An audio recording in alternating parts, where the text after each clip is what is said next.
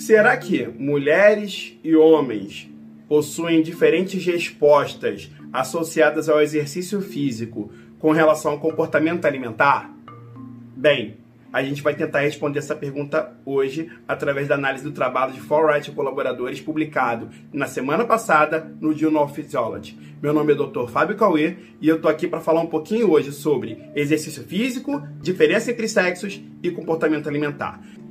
Bem, então vamos tentar responder a pergunta que eu fiz no início do vídeo. Esse trabalho de Forwright e colaboradores tinha essa pergunta muito clara, eles tinham uma hipótese a hipótese deles era de que existia uma diferença entre machos e fêmeas em relação à mudança do comportamento alimentar associado ao exercício físico.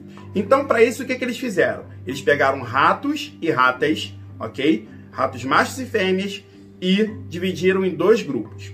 Um grupo consumiu uma dieta rica em gordura, por volta de 45% de gordura, e um outro grupo fez o consumo de uma dieta padrão, por volta de 11% de gordura no seu teor, ok? Fizeram isso por seis semanas. Logo depois dessas seis semanas, eles dividiram esses ratos e ratas que ficaram em dieta normal ou dieta high fat em mais dois grupos. Um grupo que realizou exercício por quatro semanas, uma hora por dia, tá? Intensidade moderada, tá? Cinco vezes por semana e o outro grupo ficou sedentário, ok? Por quatro semanas.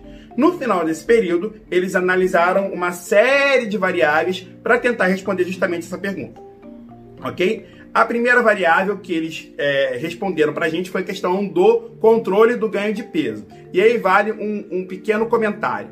Em trabalhos com animais, a gente não consegue observar geralmente uma diminuição do peso, porque a gente trabalha com animais mais ou menos ali por volta de 2, 3 meses de idade. A gente considera um animal com 2, 3 meses de idade um jovem adulto, ok? E eles continuam ganhando peso ao longo do tempo. Tá? Então a gente consegue ver o controle do ganho de peso e não uma redução do peso ok? E aí o que, que eles viram? Eles viram que os machos conseguiam controlar o peso em resposta ao exercício físico e as fêmeas não conseguiam controlar o peso. Elas continuavam ganhando peso de forma contínua, tá? Independente se ela é sedentária ou se ela estava sendo treinada. Então, com relação ao controle do ganho de peso, o exercício não teve tanto impacto assim em fêmeas. E aí eles ficaram curiosos para tentar entender o porquê exatamente por conta daquela pergunta que a gente fez lá atrás. E aí eles viram o seguinte: as fêmeas elas tinham um comportamento alimentar diferente dos machos em resposta ao treinamento. Como assim, Fábio? As ratas começaram a comer mais. Elas comeram mais após as quatro semanas de treinamento. E os animais machos não comiam tanto assim. Eles diminuíam o comportamento alimentar, eles diminuíam o apetite quando comparados com o momento pré-exercício. Então, a gente pode dizer que o exercício, tá? o treinamento, nesse período de quatro semanas, ele modulou negativamente o apetite em machos, mas também modulou positivamente o apetite em fêmeas. Então, isso justifica o contínuo ganho de peso nessas fêmeas. Bem, será que isso tem a ver com gasto energético diário total? Os dois grupos aumentaram o gasto energético diário total. Os dois grupos. Não houve diferença tá? no ganho do gasto energético diário total, porque todos os dois grupos estavam realizando exercício. Tá? Quando comparado com indivíduos sedentários, eles tinham um ganho do gasto energético diário total. Contudo, apenas os machos, por conta da diminuição do comportamento alimentar, tinha o déficit energético, enquanto as fêmeas mantinham o balanço energético neutro, possibilitando assim o contínuo ganho de peso que nós comentamos anteriormente, ok? E aí, eles analisaram também uma série de fatores que poderiam estar associados ao comportamento alimentar. A primeira coisa que eles analisaram foi a ansiedade. E eles analisaram em três testes diferentes, tá? Em cada momento, antes do exercício, durante o período de treinamento e pós-treinamento. E aí, olha só que interessante. Todos os animais aumentaram sua ansiedade tá? Parece que quando os animais fazem um trabalho forçado, eles têm um aumento de ansiedade, tá? E nesse trabalho, eles utilizaram o, o, o treinamento de forma forçada. Tá? Os animais não entram numa esteira e fazem atividade por conta própria. Tá? Eles são forçados a fazer isso. E existem várias formas de você forçar o animal a realizar o exercício. Tá? Formas é, que não machucam o animal, mas formas que causam pequenos desconfortos ao animal. Tá? Então, isso é uma característica do trabalho com animais que pode também ser transpassado para o trabalho com humanos. Eu vou fazer esse comentário lá no final, tá? Aguarda aí que eu vou fazer esse comentário lá no final. Ok? Então, o trabalho forçado, o exercício forçado nesses animais aumentou a ansiedade. Eles analisaram também o comportamento do, do perfil inflamatório, tá? como é que eles se comportavam em resposta ao exercício físico.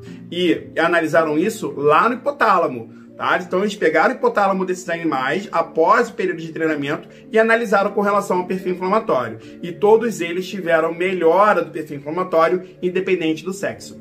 Tá? Então a gente pode dizer que é, o perfil inflamatório no hipotálamo, que é uma das situações que pode gerar distúrbios associados ao comportamento alimentar, foram modulados positivamente e isso independe do sexo. Ok? E uma outra coisa muito interessante tá? Eles também fizeram um experimento para verificar se, quando interrompia o exercício, existia alguma mudança no comportamento alimentar. E eles fizeram um trabalho, né, um experimento, onde eles analisaram a escolha do alimento e colocaram duas garrafinhas, uma com uma solução rica em glicose e uma outra solução rica em gordura, para ver se alimentos é, palatáveis tinham essa relação com ah, o exercício físico ou com a, a, interrupção do exercício físico. E aí o que, que eles verificaram? Verificaram que quando esses ratos, independente do, do sexo, quando eles interrompiam o exercício, interrompiam o treinamento, eles aumentavam a escolha por alimentos palatáveis. Ou seja, eles consumiam mais glicose e consumiam mais gordura ok? Isso é uma coisa extremamente interessante do ponto de vista comportamental, porque a gente pode começar a tentar entender algumas coisas que acontecem com a prática do treinamento em si.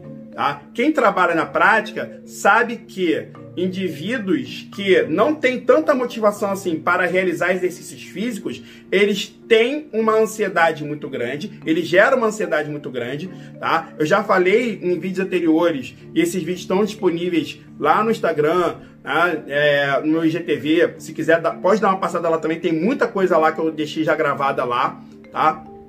Então, eu já falei em situações anteriores que é, a baixa expectativa ao reduzir o peso em mulheres, ela é uma característica psicológica fundamental para o sucesso associado ao, ao, ao, processo de redução de peso, ok?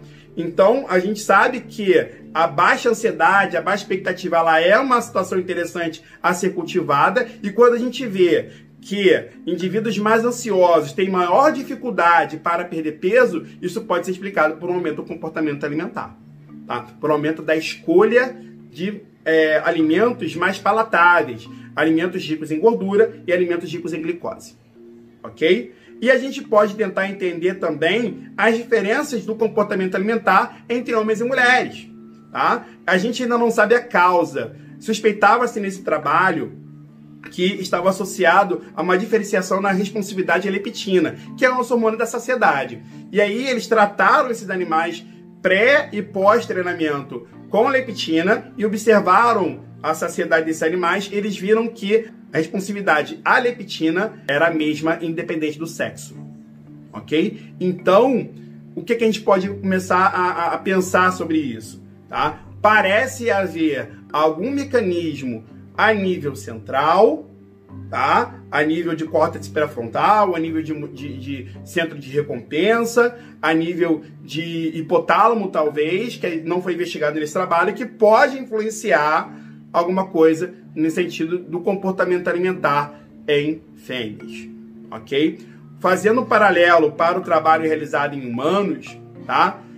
Bem, se a gente, a gente geralmente analisa tá? A, o comportamento alimentar tá? através de uma porção de variáveis.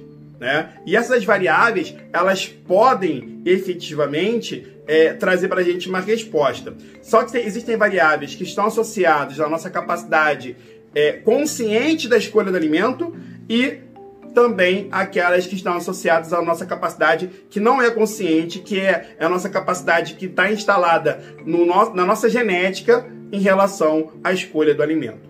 Tá? Então esse trabalho ele tenta investigar quais, quais seriam os mecanismos associados a essa situação associada à escolha inconsciente dos alimentos.